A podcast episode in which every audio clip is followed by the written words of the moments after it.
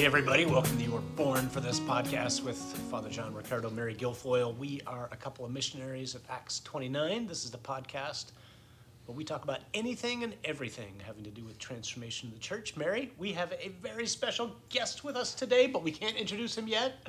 How are you doing? I'm doing very well. That was an interesting tee up, Father John. Well, I don't want you to give it away. Because I can't wait for people to meet who we're going to introduce them to today. Before we introduce our very special Yes. guest, what's our our topic? Yeah, our topic today is the wrecking ball. Ooh, I love this, the wrecking ball. All right, let's pray, shall we? And then we will we will pull back the curtain and let everybody know who's in the room with us. In the name of the Father, the Son, the Holy Spirit. Father, Amen. in these extraordinary days of Easter, we just want to continue to give you the praise and thanks that you are due. We love you, we adore you, we thank you for your Son, for all that he's accomplished for us by his life, death, glorious resurrection, and ascension into heaven, where even now he's interceding for us and all our needs at your right hand.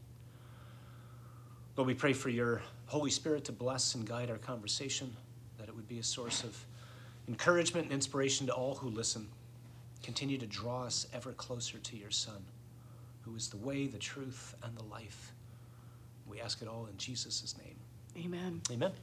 In the name of the Father, Son, Holy Spirit. Okay, Mary, pull back the veil. Who's in the room? Oh, Father John, um, we're just so excited to uh, introduce our friends who listen to our new friend, new brother in the Lord, Deacon Mark Moriarty, who's interning with us for a couple months and has come from across the sea, as he says, from County Kerry, Ireland. Deacon Mark, thanks so much for being with us. Hey Mary, hey Father John. How you doing, brother? Good, great to be here. I feel very special to be sitting here this mo- today. So we were somewhat tempted to just open up any Yeah. book and have you start reading, right? Because we just love listening to an Irish accent. Oh, gosh, it's just precious. I heard I had a very similar accent to the Texans. I'm, I'm glad it's fitting in very well here in the States. yeah. Just say y'all in Irish. We're working on the Irish translation of that. it has been such a gift to have you with us. You came over uh, a little bit more than a month ago and uh, are going to be with us till the early part of June. And then you're going to be, let everybody know uh, what's the future for you so that we can be praying for you. So you're going to be ordained to the Yes, priesthood. I'm when? going to be ordained to the priesthood on August 13th. Please God, in St. Mary's Cathedral in Killarney, County Kerry. So, really looking forward to the day. And what better preparation to be here, journeying and walking with Acts 29 these few months has been such a blessing. It's, it's been fantastic to have you with us. You, you have kind of just immediately fit into our DNA, and uh, I just want, really want to encourage everybody to be praying for you and to pray for the church in Ireland. It's been a, a gift for us just to, to spend time with you, just do life with you, pray with you, hear what's going on over there. So you'll be the first priest ordained for your diocese in how long? In five years. Five years. So there are, I I keep repeating this everywhere we go, just to ask people to pray for vocations. We, we, we know here in the States that vocations are down, but there are how many seminarians in the country of Ireland right now? There are 12 seminarians For the country. for the country. Yeah, for the country. And the Diocese of Dublin has how many sem- At seminarians? the moment, Dublin has no seminarians. Good gracious. So this is the country that used to feed so many of our dioceses, Mary, with missionaries who came over and, you know, supported us here in the Oh church. gosh, and now there's nobody there. Amen. I remember it well, and I uh, just in our time with Deacon Mark, I was reflecting on um, some of my grade school teachers and principals. They came from Ireland, Yeah. and uh, and so here we are. And so one of the things that we would just invite uh, you, our friends, to do is um, the need to pray. Pray for vocations. Yeah. Right? Pray for the people of Ireland. Pray for a revival of the faith in this place that gave birth to our beautiful St. Patrick. Ask his intercession. Yep, and pray for this man who's with us here today that he would be a new Patrick. May uh, Amen. may our mighty brother uh, intercede for you even now in heaven and and uh, ask the Lord to pour out graces, courage, wisdom, heroism, magnanimous spirit, so as to to share the gospel. And we know you're going to do that. We I'm really excited to talk with you because you've exposed us to something that I've never seen before. And we've done it. So you've been on mission with us. We were we were away last week. Um, had a chance to be in a couple of different locations, and you twice showed us, taught us a way of praying with the Blessed Sacrament, which was just extraordinary. And so this is really uh, meant to be uh, an, an opportunity to to share that with other people, for priests to consider doing this. Like, I, I think I'm always going to want to do this. Uh, and then uh, an exhortation and encouragement for the, for the lay faithful to both ask maybe their pastors to consider doing this, but certainly to uh, just to, to spend more time uh, in the presence of Jesus in the Eucharist. So let me set this up if I can. So the wrecking ball, that's, that's kind of one, one of the things that I've always called Eucharistic exposition. So, you know, I'm 50, almost 58. I grew up in the 70s. Uh, at the time of the church, there was I, I was never exposed to Eucharistic exposition. I mean, that was just wasn't a part of my life. The church wasn't doing it where I was. I don't think I ever saw the Eucharist exposed until I went to seminary. So it wasn't a it wasn't some like my love for um, doing Eucharistic exposition now is not some attempt to like hold on to my past, if that makes sense. It's really something that I got one to. And Mary, you and I were at a parish. We, you and Steve, your husband, and I, we met each other in my first assignment. And that's where I really got one to the power of Jesus in the Blessed Sacrament. And you remember this, we used to do a, an evening mass in the parish, and we would pray with people afterwards for Hours. hours. I mean, hours, right? And then I remember this went on for weeks and months. And then one day I was praying and I was reading a reflection, interestingly enough, from Sister Briege McKenna from Ireland. And I was uh, in, the ch- in the chapel early in the morning, and as I read the reflection, it was the Lord. He had woken up Briege. She was giving a talk somewhere, I think in Australia, it doesn't matter where. And she went down to the chapel to pray, and the Lord said to her, Briege, there's too much Briege.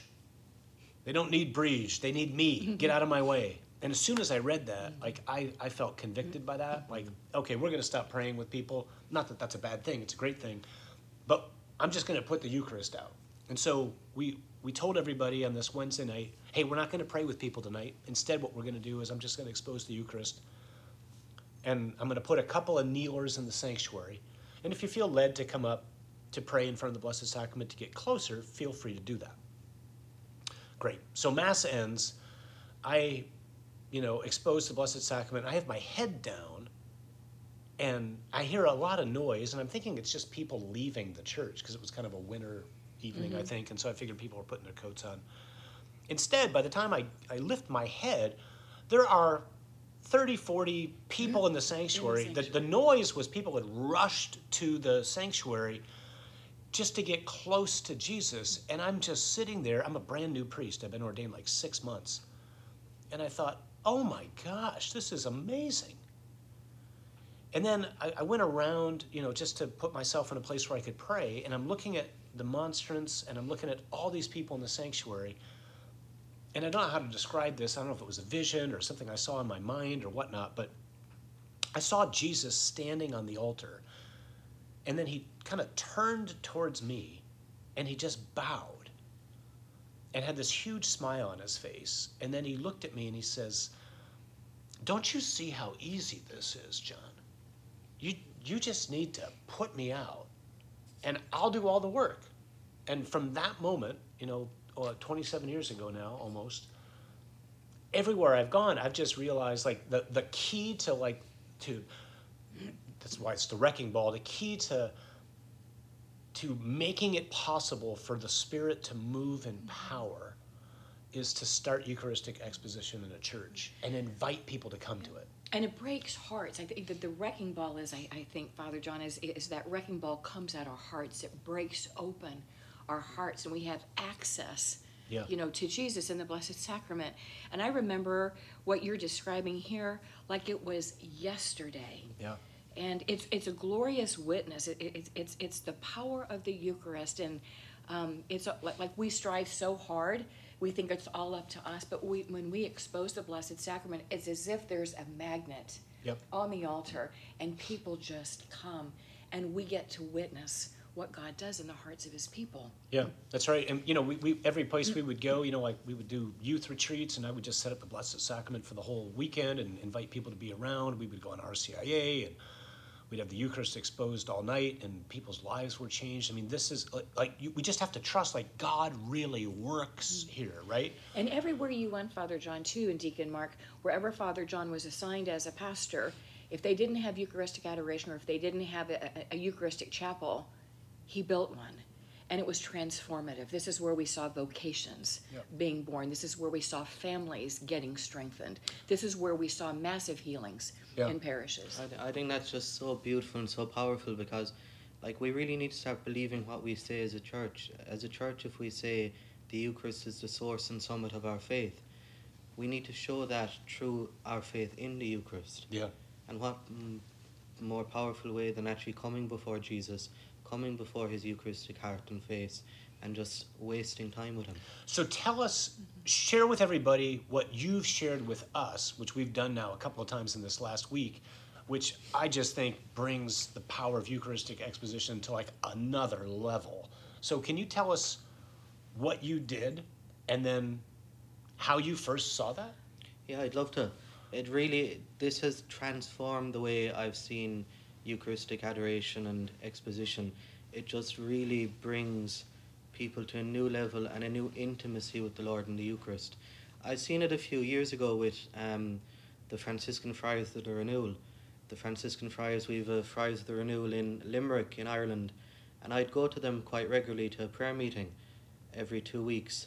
And a huge part of their prayer meetings would always be exposition the Blessed Sacrament, just spending time with Jesus, praise and worship music, just young people, 60, 70 young people loving Jesus and the Blessed Sacrament. Mm. And it really opened my heart to having a profound love for Jesus and the Blessed Sacrament. But one thing that they started doing, which really touched my heart, was whatever priest was on that night, he would take off the priest stole that he was wearing and he would put it around the monstrance. So he would take off his own stole, representing his own priesthood, and put it on to Jesus, the high priest, and just drape the, stro- the stole around the monstrance. And then he invited people throughout the night, their own time, to come up and just spend them few moments one on one with Jesus. One on one, just like the woman with the hemorrhage in the Gospels to have that faith just to touch the hem of his garment and it just changed everything for me So you described this, and I thought, wow, that sounds that sounds pretty cool. And then you did it this past week. We did it a couple of nights actually, and then we did it again on Sunday when we were out in Seattle in a procession. And I, I, wasn't sure how this was going to work. In fact, one of the guys who was overseeing the retreat we were on last week, he heard you describe it too, and he says, ah, "I'm not really sure how this is going to work with this crowd." Everybody went up, Yeah. You know right? what? Like everybody went up, It was- and, and they got on their knees, and then they grabbed the mm-hmm. stole. It was so incredible. It was reminiscent of the story, Father John, that you shared earlier on at your first parish. People rushed Yeah. to come, and I'm sitting off to the side and I'm witnessing this. This, you know, just what you just described. There's the priest stole, and people are kissing the stole. They're kneeling. They're holding the stole, and they're holding it close to various parts. We talked about this various parts of their bodies. Perhaps where they needed healing, some mm. to their hearts, some to their heads, mm. some in tears. It was such a glorious witness, and I'm watching and I'm praying, and I was weeping. I've never seen anything more profound. And even as we're having this conversation, I feel the anointing of the Holy Spirit Yeah. upon me because this was an incredible witness. And all it took was for the first person to come, and then they came one by one. Yeah. Beautiful, beautiful testimony of the power of Jesus Yeah, when, present. when you did it, it, I mean, I was, I, I started to cry. I mean, like, you, you, you placed the stole around the monstrance, and it was as if you could see Jesus, the high priest, On the altar. altar. with the stole around his neck. I mean, it was so overwhelming, great. right? And so I just want to thank you for, for sharing that with us and for the opportunity for us to share it with others right now. Because I'm not sure how many of my brother priests that, that I know uh, have ever seen that, but gosh, brothers, I just want to encourage you to, one, I guess, if, if, you're, if we're not doing exposition in our churches, to start doing it, right? I mean, Fulton Sheen always used to say, just like you, you know, you sit outside in the sun and without noticing it, your, your skin changes colors. You know, it gets tan. So if you sit in the presence of the sun, S O N, um, your your your spirit begins to change, right? Because the, there, there's just something about wasting time with God in prayer. And you can pray anywhere, to be sure, but there's something really unique about praying in front of the Blessed Sacrament. So, guys, if we're not doing that, let's let's try to do that more often, and just really try to drum up interest in it, and then maybe to consider doing this. You know, maybe once a week or something like that. Maybe it's more often, placing that stole around the, the monstrance and encouraging people to come up, right? To get intimate with the Lord, to get familiar. I know there's concerns. We got to be careful with that because we, we want to make sure we can protect the Blessed Sacrament. But if you got people there, you don't have to worry about that. So maybe you do it at an evening service, whatever it might be. But this is so powerful and and maybe an, an encouragement to, to the lay faithful just in general. If if Eucharistic exposition is not a regular part of your routine, to start considering it to be part of your routine.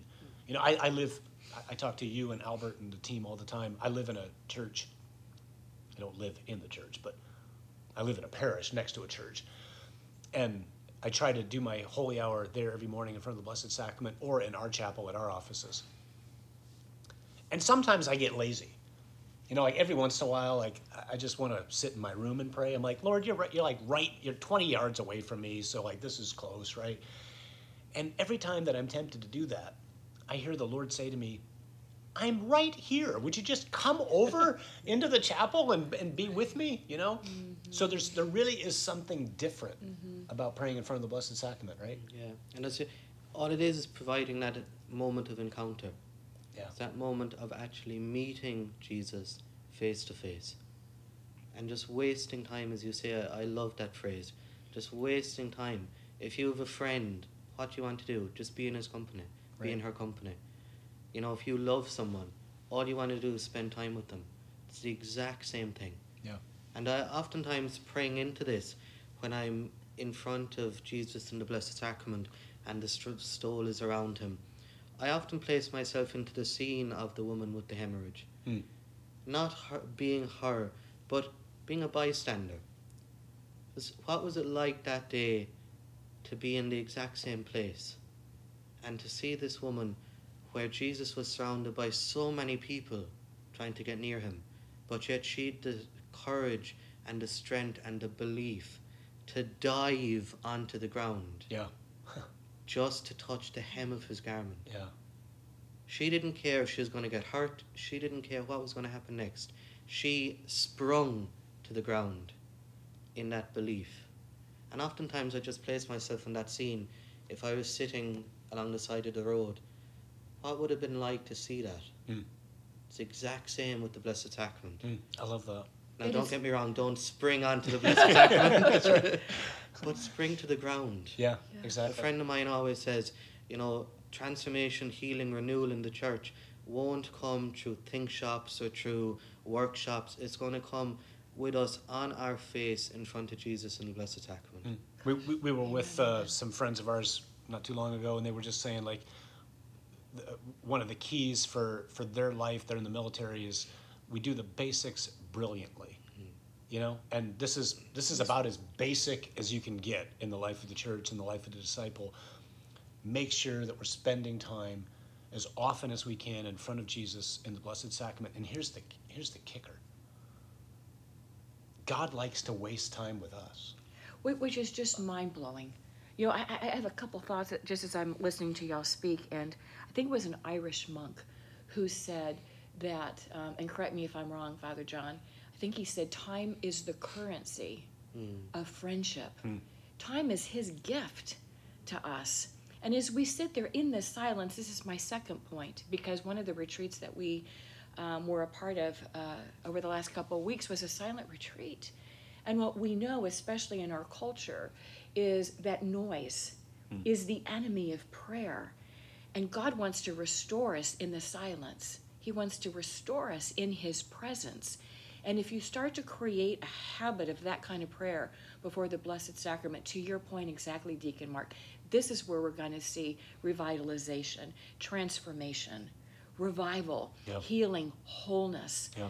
And uh, again, like you said, th- th- this is our faith. This is what we have this rich treasury, the deposit of the faith. Jesus present. Yep. I, I, I know many of us, uh, many of us are in the habit of going to chapel and praying every day in front of the Blessed Sacrament. Maybe for some of us, we're not. Maybe for some of us who are priests, uh, this seems like too much work to do to, to start uh, having Eucharistic exposition. But this is the line that's coming to mind. It's in Malachi uh, where the Lord's talking, and he's talking about finances at the time. But I would suggest it, it's very appropriate here. It's, it's kind of a dare from God to us. He mm. says, Try me in this, mm. like test me. You mm. know, and the encouragement would be maybe for the next month, if, if, uh, if praying in front of the Blessed Sacrament isn't a regular part of your routine, try it every day or try it a couple times a week and see what difference it makes in your life. And, and brothers, if we're ordained and this isn't something that we're able to do yet or we haven't done yet, try it and just see what God does as a result of this and, and, and let us know in a month like no that was just absolutely not worth it putting the king of the universe out in, in front of people so that they could come and adore him um, I, I, I'm, know this works because Jesus wants to be with us and he wants to bring transformation So many people keep saying, We want to see miracles. Trust me, sit in front of Jesus in the Blessed Sacrament, you will see miracles. Amen. Amen. This is great. We're, so we're going to have uh, Deacon Mark pick up all of our books, and we're just going to do a books on tape with Deacon Mark, so you can keep hearing his voice because we just we just ask him to read stories to us. So uh, it's a we're going to look forward to doing a few more episodes with you in the days ahead. But please pray for our brother. Pray for the church in Ireland. Um, pray for, especially as we get ever closer now to Pentecost, for a fresh outpouring of the Holy Spirit upon all of us, uh, all the faithful, the whole body of Christ, that we might be catapulted out into the world, uh, eager to share the joy of the gospel with those who have not yet met Jesus or who have walked away thinking that they did know him, right? Amen, amen. Great to be with everybody. In the meantime, do not be afraid. God is with you, and you were born for this.